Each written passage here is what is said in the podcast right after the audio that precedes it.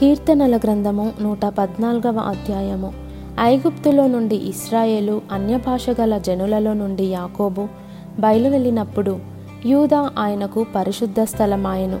ఇస్రాయేలు ఆయనకు రాజ్యమాయను. సముద్రము దానిని చూచి పారిపోయెను. యొర్దాను నది వెనుకకు మల్లెను. కొండలు పొట్టేళ్ళ వలెను గుట్టలు గొర్రెపిల్లల వలెను గంతులు వేసెను. సముద్రమా నీవు పారిపోవుటకు నీకేమి తటస్థించినది?